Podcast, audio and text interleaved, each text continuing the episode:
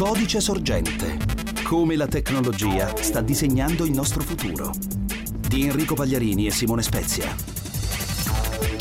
Bentornati, questo è Codice Sorgente. Io sono Enrico Pagliarini, a fianco a me c'è Simone Spezia. Ed eccoci qua di nuovo un buon pomeriggio se ci state ascoltando il sabato. Ricordiamo che andiamo in onda il sabato alle 16. Se ci state ascoltando in questo momento lo sapete benissimo, ovviamente. e se, altrimenti siamo in replica la domenica mattina. Quindi buona giornata e buona domenica. Quindi buona giornata e buona domenica. E comunque buon fine settimana. Codice Sorgente, la trasmissione che cerca di raccontarvi appunto come la tecnologia ci cambia la vita, come queste grandi masse di dati che si muovono attraverso il pianeta stanno modificando il pianeta stesso, il nostro modo di agire, il nostro modo di comportarci e anche il modo nel quale si comportano gli stati.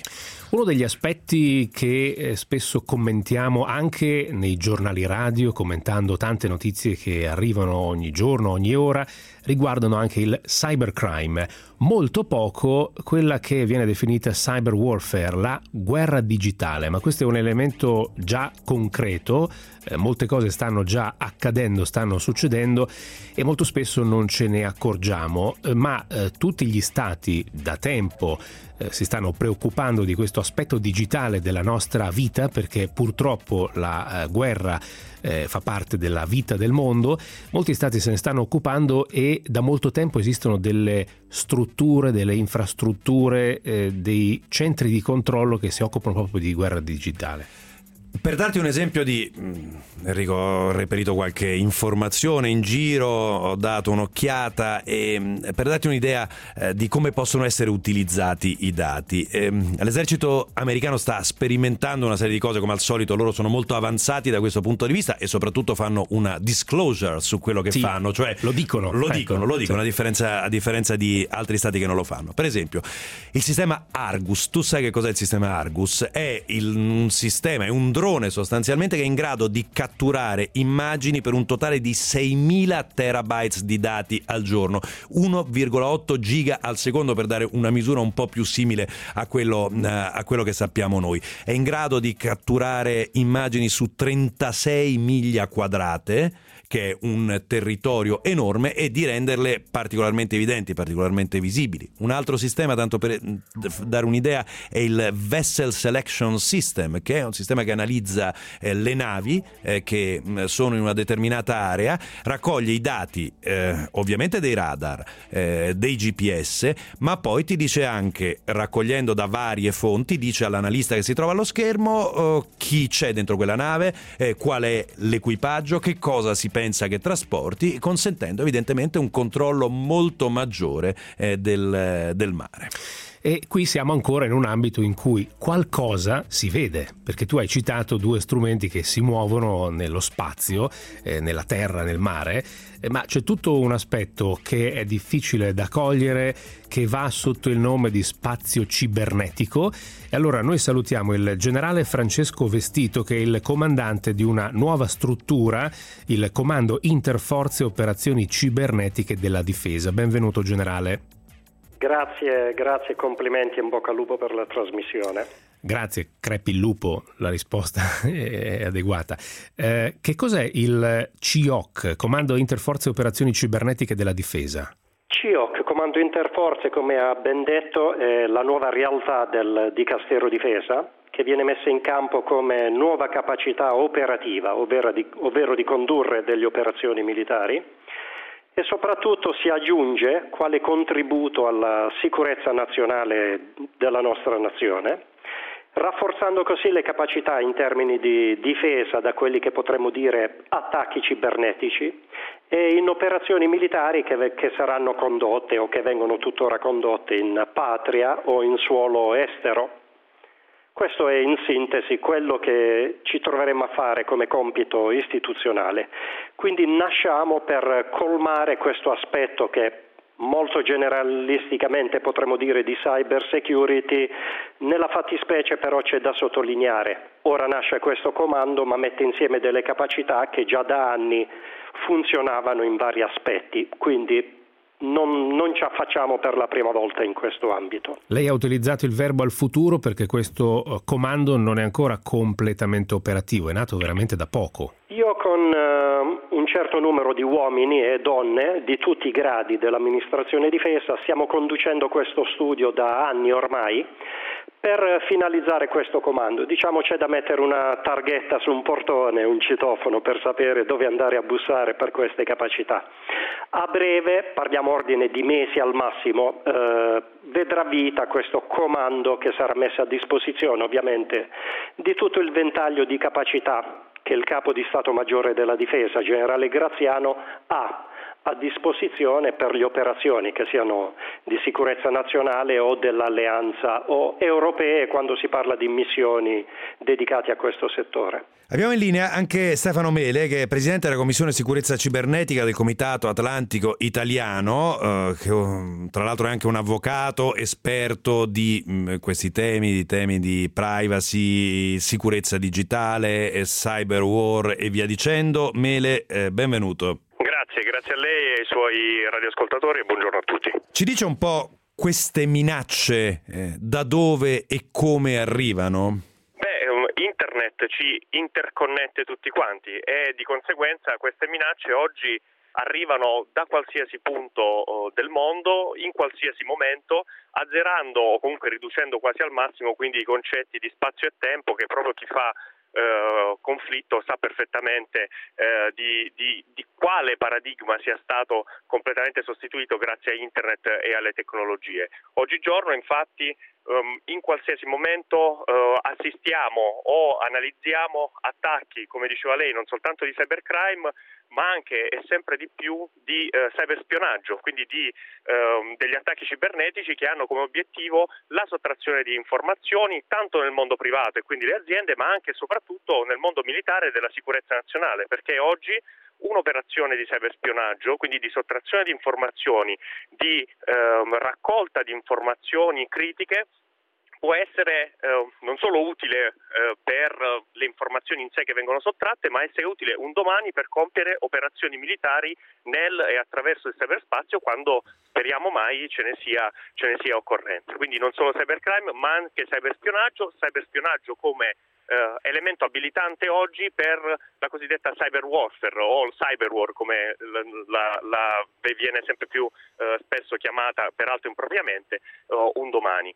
Quindi questo è un po' uh, il ventaglio e tutti gli stati, come diceva giustamente il generale, si stanno organizzando e l'Italia uh, ovviamente non, non fa eccezione. Generale, ci dà un'idea delle minacce perché l'avvocato Mele giustamente ha fatto riferimento al cyberspionaggio, che è una parte delle, delle minacce alle quali dovete, dovrete far fronte. Che tipo di altre minacce, pensando che stiamo parlando di appunto guerra digitale, quindi eh, non gruppi criminali, ci sono altre strutture dello Stato che si occupano di questo, delle, della polizia sostanzialmente. Ecco, voi eh, di che cosa vi occupate? Quali sono le minacce? Allora, innanzitutto un saluto al collega Avvocato Mele, collega di lavoro dell'ambito cyber, persona molto nota e esperta del settore. Ha, ha aperto un vero dibattito l'Avvocato Mele in questa maniera. Le minacce.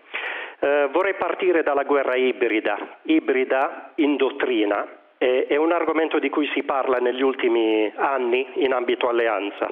Ibrida è un mix, una miscela tra quella che è una guerra convenzionale e non convenzionale, simmetrica, asimmetrica, ovvero un tipo di più che guerra, warfare nel senso di guerreggiare, fatto di varie componenti, tra cui la criminalità organizzata, lo sfruttamento della informazione o della mala informazione, sfruttamento di guerra psicologica, cyber nella fattispecie, premendo su tasti quali elementi essenziali della vita quotidiana, penso all'energia, trasporti e altri ambiti. In questo ambito si pone questa fattispecie di guerreggiare, che è quello della cibernetica, la minaccia è semplicemente questa, che nel guerreggiare con materia cibernetica innanzitutto si impiegano risorse ben inferiori, penso al contrario di dispiegare un dispositivo navale o aereo o forze sul terreno, ma soprattutto si possono avere dei vantaggi molto cospicui e quindi il rapporto investimento in guerreggiare e profitto dal risultato è ancora vantaggioso, ma soprattutto abbiamo questo modo di fare che si mantiene al di sotto di quella che può essere chiamata una soglia di risposta. La stessa Nato in questa minaccia non è detto che alla criminalità organizzata di un ransomware, quindi ricatti online, debba rispondere in maniera militare. Ecco che quindi è subdola, questa è la più grande minaccia, il decision making. Dal punto di vista pratico continuo dicendo, certo la minaccia oggigiorno è Cristallizzare, quindi rendere inerti i metodi di comando e controllo e informativi, nella fattispecie militare, di tutti gli impianti che conducono le operazioni militari. Nella vita quotidiana mi immagino i sistemi delle centrali, dei trasporti, dell'energia, della comunicazione stessa, tutti gli aspetti sociali che possiamo avere nella nazione. Quindi c'è un mondo che definiremo quello della informazione tecnologica, internet, le reti, smartphone, computer, e un mondo industriale che può essere congelato e reso inabilitato, come quello che è successo nei grandi aeroporti o, o con gli ultimi virus di oggigiorno. Questi sono spunti eh, fondamentali e interessanti. Adesso noi ci fermeremo e poi torneremo a parlarne con lei, con Mele e con altri ospiti. Mm, a me interessava molto, ovviamente, da operatore della comunicazione, da operatore dell'informazione, quello che ci raccontava all'inizio, questa sorta di capacità di guerriglia che passa anche attraverso l'informazione. E mi veniva in mente ancora altro, ossia il fatto che eh, uno Stato straniero, eh, magari potenzialmente nemico, possa essere in possesso dei dati di una grande quantità di persone, eh, per esempio di questo paese o di altri paesi, beh, eh, può eh, cambiare perfino i comportamenti di quelle persone. Ne abbiamo parlato nella puntata nella quale ci siamo occupati, per esempio, di propaganda. Abbiamo raccontato un pezzo di come Donald Trump ha vinto le elezioni, non riferendoci al cosiddetto Russia Gate, ma proprio all'organizzazione digitale di Donald Trump. E sfruttando anche dati che esistono Fru- sfruttando, sfruttando dati sì. che esistono pubblicamente, ma magari ci sono dati ancora più nascosti che alcuni paesi potrebbero sfruttare proprio per modificare l'opinione pubblica e in definitiva cambiare la politica di un paese. E anche questo forse un pezzo della guerra insieme dall'altro lato alla difesa di quelli che poi sono gli asset fisici di tutto questo, che sono i cavi che passano comunque attraverso il pianeta e trasportano questi dati. Ci prendiamo una pausa e torniamo a parlare di tutto questo tra un attimo. Codice sorgente. Riprendiamo questa puntata di Codice Sorgente, stiamo parlando di guerra digitale come eh, i dati che sono a disposizione eh, per chi fa marketing possono essere eh, messi a disposizione anche per chi invece ha brutte intenzioni, ma poi c'è un aspetto, eh, come ricordavamo poco fa, legato alla vera e propria eh, guerra, quindi eh, di un attacco verso ad esempio infrastrutture critiche di un paese. È con noi il generale Francesco Vestito che comanda il, una nuova struttura che è il CIOC, Comando Interforze Operazioni Cibernetiche della Difesa. Eh, generale, quando uno pensa alla guerra, eh, pensa purtroppo anche a, a, ai morti, una delle conseguenze della guerra è, è questo. Eh, quando parliamo di guerra digitale, si può arrivare fino a quel punto o proprio perché digitale eh, un, le conseguenze non sono legate alla morte dei nemici. Lei ha centrato appieno il, temo, il tema delle conseguenze che possa avere questa nuova forma di guerreggiare, diciamo, più che guerriglia. È anche una sorta di guerriglia di per sé. Solo un 15-10 anni fa si scriveva di massima che gli effetti di una guerra cibernetica avevano né più né meno che gli effetti catastrofici di una guerra non convenzionale post-industriale. Ma questo non tanto per l'effetto fisico che potrei creare con il mio computer su una diga o una centrale, non io, chi, chi, magari è malintenzionato a farlo, ma più che altro per gli effetti catastrofici, soprattutto sociali che si possono avere. Però tornerei a quanto lei e il suo collega inizio trasmissione ha sottolineato benissimo, si parla soprattutto di un cybercrime e di un warfare, quindi di un guerreggiare. Ci tengo a, presi- a precisare, la forma dell'attività cyber è di per sé criminosa che viola le leggi della sovranità nazionale. E quindi ogni evento cibernetico, anche che riguarda noi stessi, ambito militare o la nazione, va portato all'attenzione dell'autorità giudiziaria perché c'è un atto contra legem che si pone in questo ambito. Ed è quindi soprattutto un'intelligence cyber che serve soprattutto ora perché quando abbiamo accennato alla mala informazione, sfruttare i media per creare cattive informazioni un po' alterate che deviano l'opinione pubblica, ebbene dobbiamo capire con molta attenzione con precisione se c'è davvero un atto che ha provocato questo e chi è stato e dove si siede, perché nel mondo cibernetico tuttora molto pervasivo non si riesce mai a capire chi è stato davvero l'autore, perché ci si appoggia a tecnologie che attraversano più stati. Certo, eh, uno si può nascondere ad esempio attraverso i confini digitali, ma ci, ci, come estrema conseguenza ci possono essere anche morti? Provo a supporre,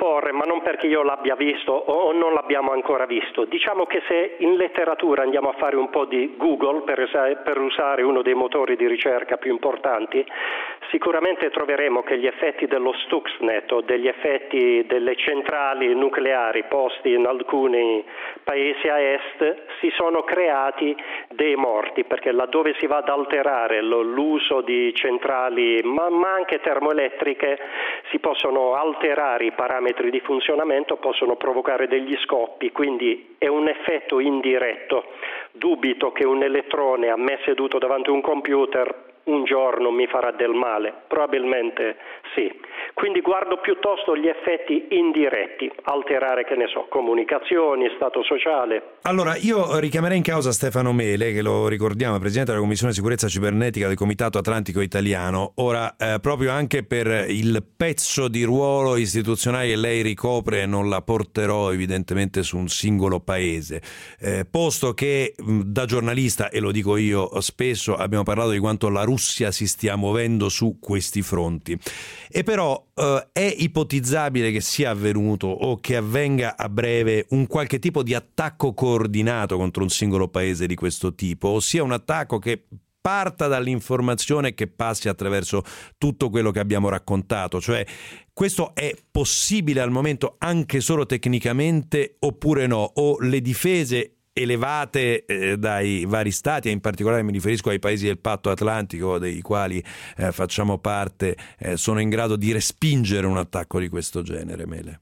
Guardi, ehm, la verità eh, fuori dai denti è che attacchi coordinati sono già avvenuti in realtà ne registriamo sicuramente di più uh, di un singolo Stato nei confronti di un altro Stato o di più Stati uh, contemporaneamente per ragioni ovviamente geopolitiche o di influenza di determinate aree, uh, ma ci sono già stati attacchi coordinati eh, come giustamente diceva in maniera magistrale il generale Vestito, ehm, è molto complesso ancora oggi riuscire a capire con assoluta certezza chi sia l'autore di un determinato attacco o meglio ancora di un determinato malware per fare un determinato attacco, quindi un virus, ecco, per semplificare, per essere più chiari possibile con i radioascoltatori. Questo però comporta che per esempio se guardiamo indietro nel tempo, il generale Vestito ha citato Stuxnet, eh, Stuxnet fu un malware che nel 2010, sette anni fa, eh, attenzione, non l'altro ieri, sette anni fa, ha spaccato fisicamente le ventole di raffreddamento di una centrale di eh, arricchimento eh, dell'uranio in Iran. Se guardiamo un po' quello che c'è scritto nei libri o sui giornali, a quanto pare questo malware è stato commissionato pare, anzi, perché bisogna mettere ovviamente il, il condizionale, pare essere stato commissionato da due stati, dagli Stati Uniti e da Israele contro l'Iran. È chiaro, ribadisco, non abbiamo le prove, eh, ci sono dei documenti che sono stati eh, resi pubblici che fanno pensare a questo, però questo potrebbe essere già un attacco corto. Sì, dove, dove, qua però Mele mi sembra che siamo um, al limite dell'obiettivo militare nella fattispecie, cioè quando, no, quando parliamo di, un, di una centrale per l'arricchimento dell'uranio, no? Non... È assolutamente un obiettivo cioè, militare. Come dire, non siamo, mi, mi, scusi Mele, non siamo nello scenario che ci disegnava poco fa il generale Vestito, ossia uno scenario nel quale si, compi- si colpiscono una serie di infrastrutture strategiche eh, per colpire la popolazione e fiaccare un paese. Allora, in Iran sicuramente una centrale di arricchimento dell'uranio è un obiettivo più che strategico per questioni economiche, geopolitiche e di influenza dell'Iran nella sua area geopolitica. Quindi è chiaro, da noi non è un obiettivo perché non li abbiamo, ma dove ci sono sono sicuramente ehm, delle, delle, strutture più che strategiche, anzi ehm, è chiaro che è molto più rilevante per esempio colpire una centrale di erogazione dell'energia elettrica perché, come diceva il generale, ha indirettamente un effetto sui cittadini, può creare panico, può generare morti e questo per esempio ancora una volta è già accaduto. È accaduto nel, il 23 dicembre del 2015 quando un attacco, anche qui si presume della Russia ma non si hanno prove, contro eh, l'Ucraina ha spento per alcune ore due centrali di, due centrali di erogazione dell'energia elettrica, lasciando al freddo Uh, numerose centinaia di migliaia di cittadini. E ricordo che insomma, l'inverno in Ucraina non è proprio temperato, ecco, per purtroppo usare una, diciamo, una battuta. Così, è stato fatto ancora una volta nel dicembre del 2016 e ancora una volta si suppone al momento, ma non si ha alcuna prova, che ancora una volta la Russia eh, abbia eh, in questo caso colpito una centrale di erogazione dell'energia elettrica a Kiev. È chiaro, sono supposizioni, non si accusa nessuno, per l'amor di Dio, eh, si stanno facendo le investigazioni, il generale giustamente diceva ogni atto di, questo, um, di questa portata è prima di tutto un atto criminale nei confronti dello Stato che lo subisce da parte o di uno Stato o da un gruppo sponsorizzato da uno Stato o da un'organizzazione criminale e così via.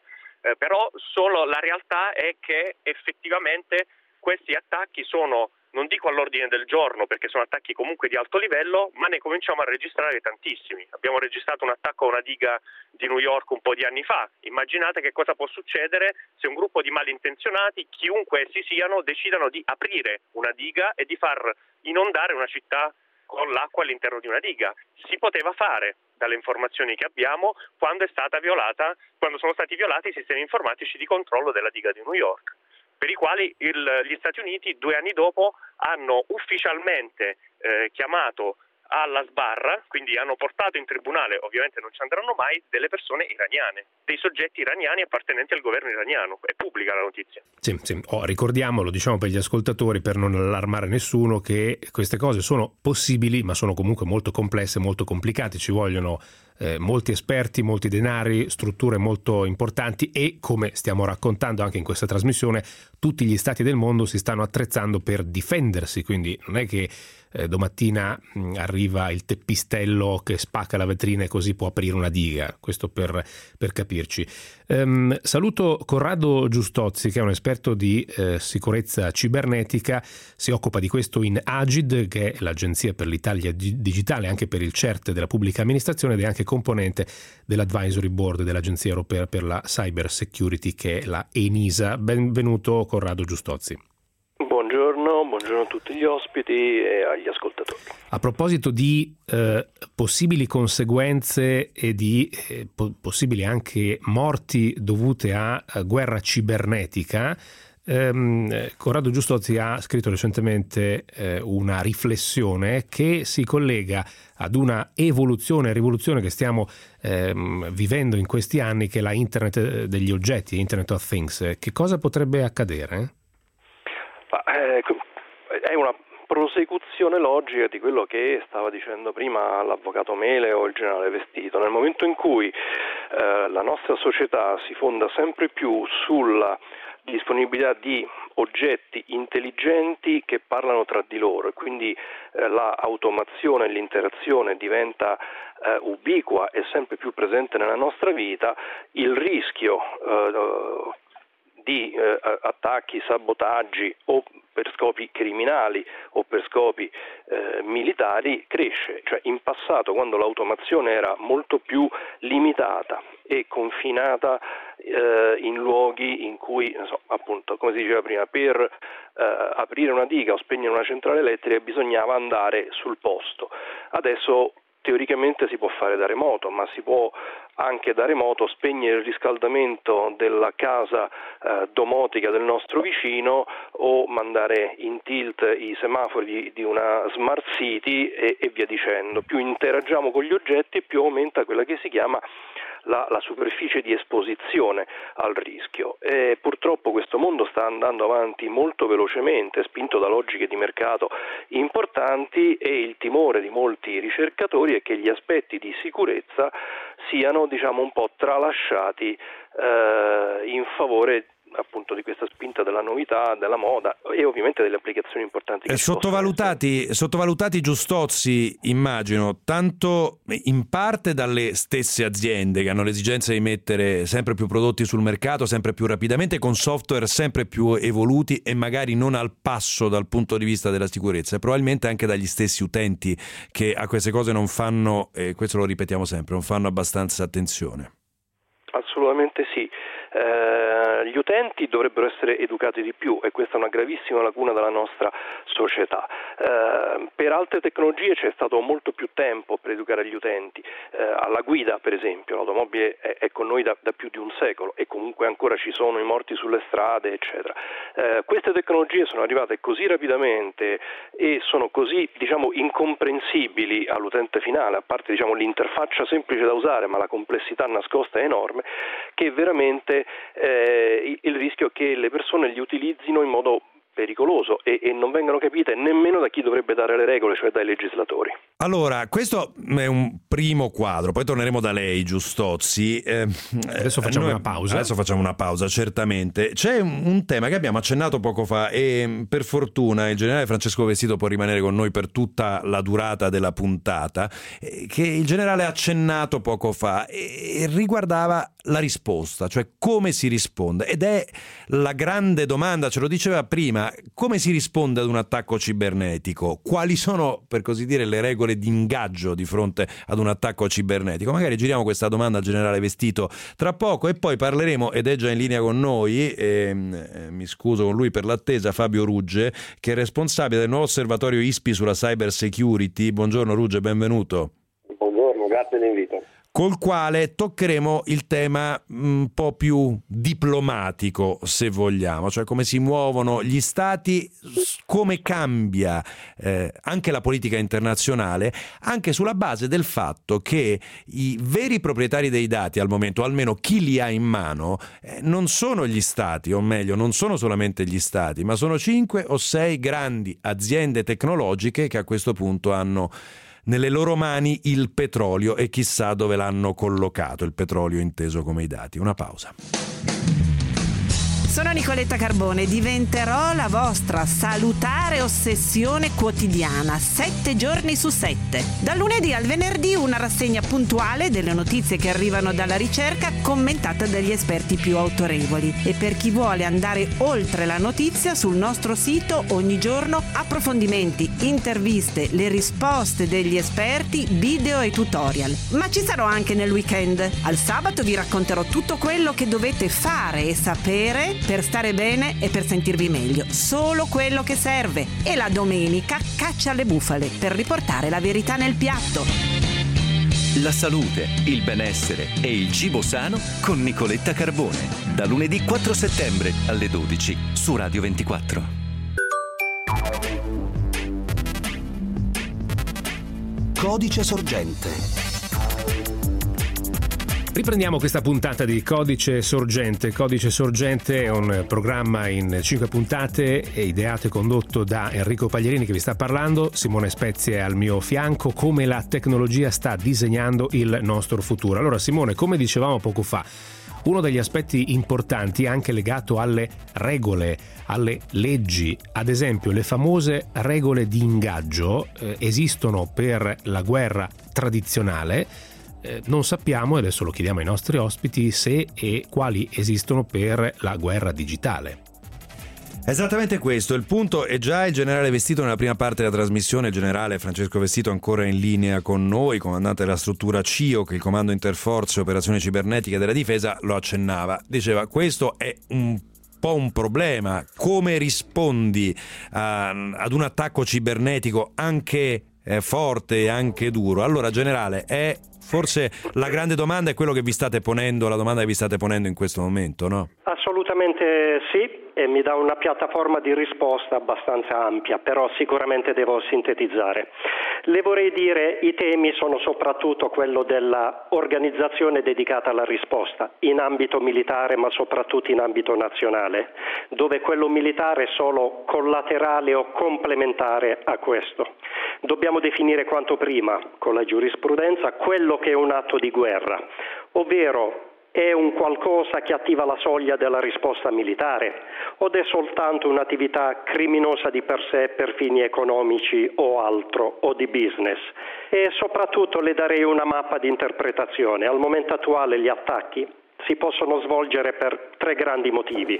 Mi scusi generale, eh, generale la, la, interrompo, io sono un giornalista e brutalizzo, lei giustamente deve mantenere l'equilibrio di una persona che comanda una struttura così importante. La sostanza di quello che ci stiamo chiedendo, per chiarirlo bene agli ascoltatori, è se mi spegni una centrale elettrica ti devo bombardare oppure no? La sto brutalizzando, la sto mettendo ovviamente giù sì, eh, è solo ma- un atto criminale. male, sì, pesante, sì. oppure semplicemente ti devo perseguire per un atto penalmente rilevante? Più o meno meno la domanda è questa, generale, prego. Sicuramente con cybercrime abbiamo detto dobbiamo adire alle vie legali per capire chi è stato senza ambiguità e perseguire le vie legali. Dopodiché la Nato nel penultimo summit del Galles ha ben definito che un attacco cibernetico può avere come risposta un attacco militare o risposta militare negli altri tre domini che siano quello terrestre, eh, marittimo, aereo.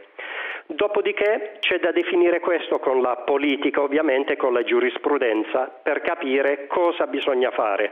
Allo stato dell'arte gli attacchi o le risposte militari sulle reti cibernetiche non sono ammessi dalla legge. Mm. E Ovviamente andrà definito uh, generale anche su che scala deve essere questo attacco cibernetico eh, per portare ad una risposta militare sì, sul sì. campo. Eh, mi scusi, l'altra domanda è se c'è una risposta militare, se questa risposta militare viene messa in atto e se ce lo può dire evidentemente sullo stesso campo nel quale avviene l'attacco. Cioè eh, esiste, eh, esiste, questo fatto, cioè la risposta ehm, di, con, al, all'attacco digitale con la guerra digitale, con una risposta militare digitale? Tuttora non esiste perché le normative, che siano nazionali o internazionali, non lo permettono, per cui la risposta sicuramente avverrà negli altri tre domini che ho appena citato. Sarà l'evoluzione, la dottrina a capitalizzare su questo e a, a definire quel quadro politico-strategico che definirà se al mondo digitale va risposto con un altrettanto strumento digitale. Avvocato Mele, quindi anche in questo caso le, le regole, le leggi sono in ritardo rispetto all'evoluzione del, della tecnologia? Beh, le, la normativa non può, uh, non può anticipare uh, niente, almeno normalmente. La normativa costantemente insegue normalmente dei comportamenti che sono ben cristallizzati all'interno della, della società o mm. appunto anche delle, delle, regole militari. Però qui i tempi questo... che stanno cambiando, cioè bisogna essere un po' più Vabbè, veloci. I tempi, mm. I tempi, sono cambiati in realtà per chi fa questo settore da dieci anni, è solo che ce ne stiamo accorgendo un po' con, es- con troppa e con estrema, con estrema calma. Uh, ovviamente c'è il diritto internazionale, come giustamente diceva il generale Vestito, che ha uh, predisposto nel corso del tempo un quadro normativo per la guerra tradizionale.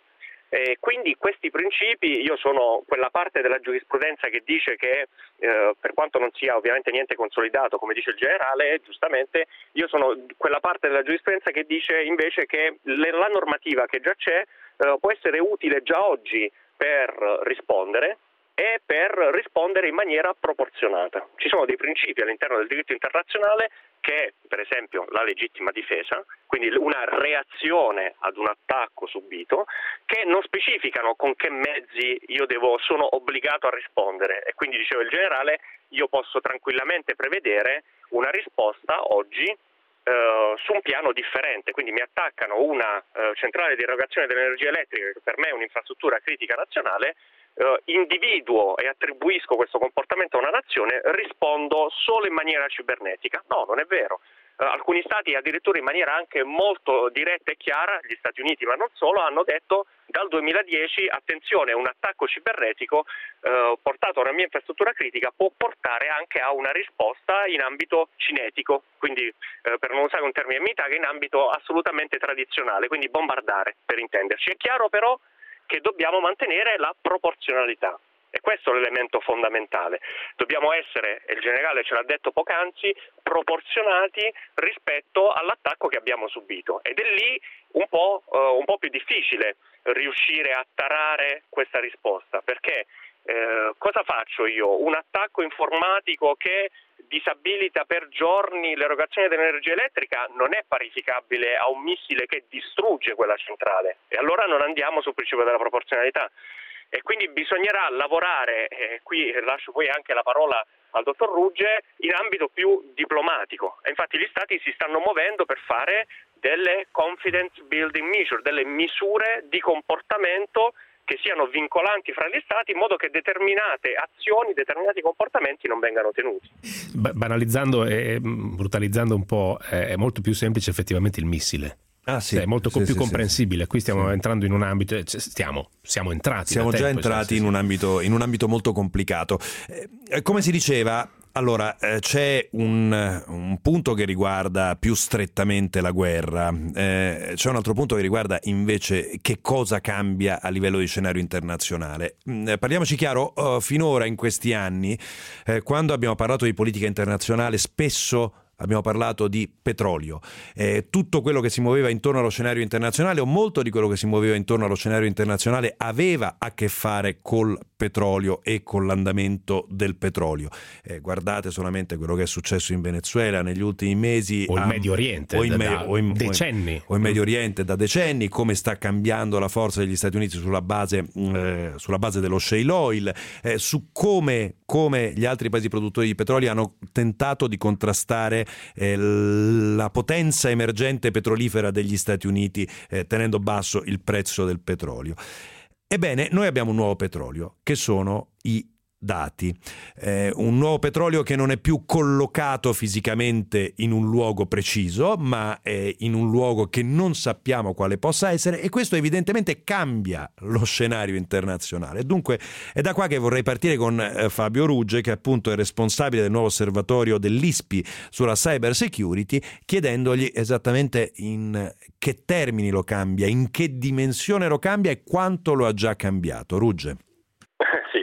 Eh, domanda complessa. Eh, la differenza sostanziale, direi una primaria differenza sostanziale tra petrolio e dati è che il petrolio è sottoterra, mentre invece eh, abbiamo a che fare con un ambiente eh, che sfugge il concetto di territorio eh, e quindi una prima cosa che ci dobbiamo porre è eh, come stabilire un sistema di regole che possa valere per un contesto, un ambiente che è non geolocalizzato. È vero che ci sono delle infrastrutture tecnologiche eh, in giro per gli stati. Eh, è vero che queste sono vie più importanti perché tramite eh, dorsali sottomarine, tramite i cavi che passa eh, questo nuovo petrolio che sono i dati, ma eh, è difficile localizzare questi dati in maniera certa e questo ci riporta poi al discorso che facevamo poco, facevate poco fa sul, uh, su come stabilire un sistema di regole in un contesto nel quale è, è difficile localizzare uh, le infrastrutture. Sì, posso aggiungere eh, a proposito di, di, di, dati che transitano attraverso i cavi internazionali, questo è un tema molto, molto importante, molto sensibile. Eh, esistono dei punti di interscambio che ci sono anche ovviamente nel nostro paese e eh, uno dei mh, temi, uno dei punti di attenzione per i prossimi anni, lo dovrebbe già essere oggi, è quello di presidiare eh, questi punti di interscambio perché basta controllare eh, pochissimi punti per controllare il traffico. Non è, ehm, non è un mistero che eh, grandi nazioni lo facciano anche in altri stati. Ehm, Ma certamente. Ecco. Stiamo probabilmente vivendo eh, in, un, in, un'epoca storica in cui eh, forse si intravedeva anche questo da, da, dal discorso che faceva il generale Vestito, che, che saluto, Um, il, il, il, problema è che probabilmente stiamo uh, assistendo a una mappatura generale di queste infrastrutture, di questi dati che transitano in giro per lo spazio cibernetico. Uh, le società moderne affidano alle reti la totalità del proprio know-how tecnologico, industriale ed è evidente che a poter attingere a questi dati in maniera non convenzionale con strumenti intelligence o con strumenti di cybercrime Uh, se ad opera appunto da, di, di, di, formazioni criminali, è ovvio che rappresenta un accesso molto facile un vantaggio strategico importante per gli Stati e quindi probabilmente gran parte delle uh, attività che gli Stati stanno facendo in maniera nascosta in questi anni Uh, sono quelle di verificare cosa, quali siano le infrastrutture, quali siano le dorsali, quali siano i dati che transitano attraverso queste. Eh, questo con un doppio obiettivo, da una parte eh, quello di potersi avvantaggiare di questi dati in maniera evidentemente legale eh, o attraverso appunto, attività di intelligence dunque non convenzionali e quello di mappare questi, questi, queste infrastrutture per prepararsi ad un eventuale conflitto, sia che sia per attaccare un altro Stato o magari anche soltanto per potersi difendere. Resta in sospeso, a mio giudizio, ancora questa questione, ma per fortuna abbiamo un altro pezzo di trasmissione per toccarla, è appunto il fatto che in questo scenario, uno scenario internazionale che vede la presenza di stati, che vede la presenza di strutture di difesa, poi in realtà questo nuovo petrolio eh, sia appunto nelle mani, almeno nel mondo occidentale, eh, di, mh, mm, una serie di, aziende, di, una serie di aziende, di aziende private. Sì. Mm. Anche nel mondo non occidentale, perché in Cina sono po- sì, forse però, un po' meno, ancora addirittura però diciamo, meno. Diciamo che forse, forse Pechino ha un filo di controllo in più sì, su questi, su questi dati. Adesso ci fermiamo per un minuto, questo è Codice Sorgente, siete all'ascolto di Radio 24, tra poco. Breda, i portoni più belli d'Italia, sicuri e installati in un giorno. bredaportoni.com Vi presenta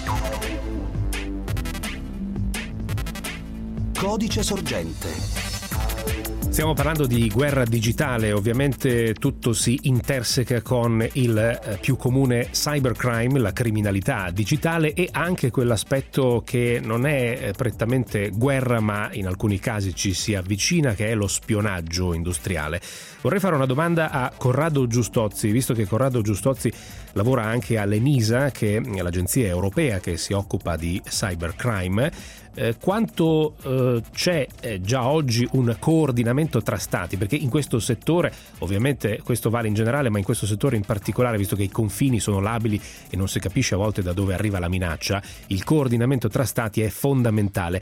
E più in generale, quanto ci dobbiamo preoccupare, Giustozzi? Allora, Sicuramente il coordinamento tra Stati è fondamentale, è direi la principale arma di difesa e di prevenzione che abbiamo. Eh, parlarci e scambiare informazioni tempestivamente perché le minacce eh, cibernetiche sono molto rapide eh, si diffondono rapidamente, ma eh, come diceva il buon padre Dante, saetta previsa viene più lenta, un colpo che ti aspetti ti colpisce di meno e quindi già sapere cosa sta succedendo è fondamentale.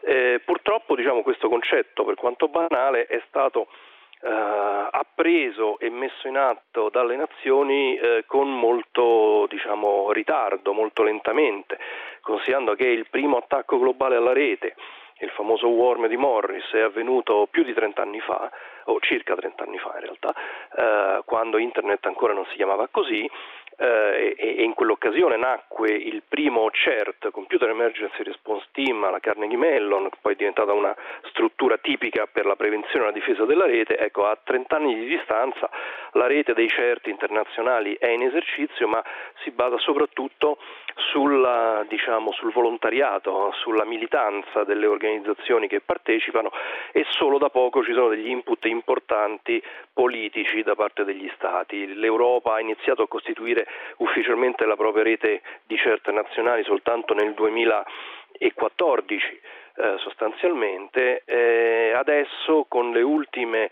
eh, diciamo, normative europee, la direttiva sulla Network Information Security, eh, questa rete dovrà essere rinforzata, però diciamo, si, potrebbe fare, si potrebbe fare di più.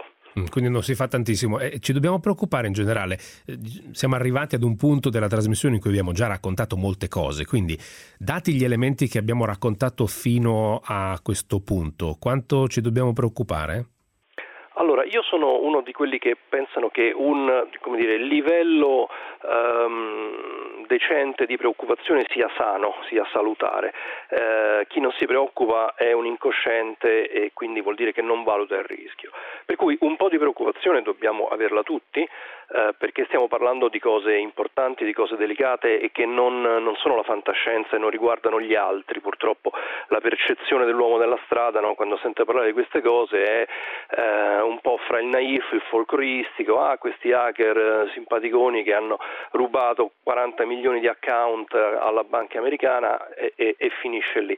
Eh, quindi no, sono cose che ci riguardano. Dopodiché non dobbiamo uh, smettere di dormire o, o, o, di andare a lavorare normalmente perché ci sono strutture che stanno lavorando in modo importante, la struttura del generale vestito è una ma non è la sola, i CERT ci sono e stanno lavorando, uh, il mondo sta acquistando sensibilità per fortuna anche uh, a livello politico, I, i, politici sono arrivati un pochino dopo però adesso stanno recuperando, quindi un po' di preoccupazione è sana ma non bisogna essere paranoici. Io vorrei a questo punto richiamare in causa Fabio Ruggia su quello che si diceva prima. Eh, si parlava di mh, mm, chi detiene sostanzialmente questi dati. Mm, è un tema che abbiamo già toccato in una delle puntate precedenti, i nostri ascoltatori lo sanno, è una puntata dedicata all'aspetto più strettamente economico, alle ipotesi di regolamentazione antitrust per chi possiede questi dati. Eh, parliamo delle grandi aziende del digitale, a partire da Google e Facebook. La mia domanda è questa, Rugge. Ehm, ragioniamo tanto appunto di politica internazionale, poi in realtà i dati li possiedono costoro e hanno anche un impatto sulla politica, perché nel momento nel quale è un'azienda e un algoritmo proprietario che scelgono eh, che cosa vedo come prima cosa quando faccio una ricerca su internet, è chiaro che questo ha anche evidentemente un impatto politico. Su questo, eh, questo come cambia lo scenario a livello appunto geopolitico e di politica internazionale? Beh, eh, diciamo che eh, non è nuovo la realtà di eh, soggetti non statuali che hanno una capacità di influire sulle relazioni internazionali. Eh, voglio dire, tutto sommato il mondo delle grandi corporation con una capacità finanziaria maggiore di alcuni stati esistono da parecchi decenni. Certo, nel mondo digitale tutto questo ci fa un pochino più paura perché non sono soltanto i soldi che detengono queste aziende, ma sono anche i dati eh, molto personali di tutti noi cittadini e sono i dati delle grandi aziende che detengono brevetti e proprietà intellettuale assolutamente preziose da tutelare che spesso coincide con l'interesse nazionale. Eh, l'equilibrio tra stati e grandi aziende non è facile. Eh, per esempio, eh, si, o, proprio oggi a, San Francisco si, riunisce, si è riunito eh, il, il, foro globale di Internet contro il terrorismo, questo è accaduto ad agosto. Eh, ci sono segni di grande responsabilità da parte di queste aziende nel collaborare con gli stati per le materie più pressanti. Purtroppo Ciò che accade è che spesso queste materie pressanti sono pressanti alla luce, agli occhi dell'opinione pubblica e quindi c'è un problema di reputazione a cui le aziende devono far fronte, ma magari quando le informazioni, le notizie, le informazioni ricercate non sono sotto gli occhi dei riflettori della stampa e della radio, evidentemente eh, il rapporto tra Stati e grandi, e grandi eh, agglomerati di eh, aziende che detengono dati di persone dei cittadini diventa magari un pochino più difficile. Grazie ai nostri ospiti, è tutto per questa puntata ma anche per questa serie di puntate di codice sorgente come la tecnologia sta disegnando il nostro futuro. Noi ringraziamo i tecnici che ci hanno aiutato, che si sono alternati in regia, Pietro Lacorte per questa puntata ma anche gli altri, le persone che ci hanno aiutato in eh, redazione. Eh, Simone, sì. Mm, speriamo di aver dato spunti di riflessione, perché sì. poi questo è uno dei motivi. Sì, assolutamente. E tra l'altro, se gli spunti di riflessione di questa puntata non vi sono bastati, avete sentito solo questa, resta là il podcast, eh? ve lo potete scaricare, ve lo potete ascoltare e potete sentire di che cosa abbiamo parlato. Direi che chiudiamo. Molto bene, appuntamento agli altri programmi di Radio 24. Un saluto a tutti.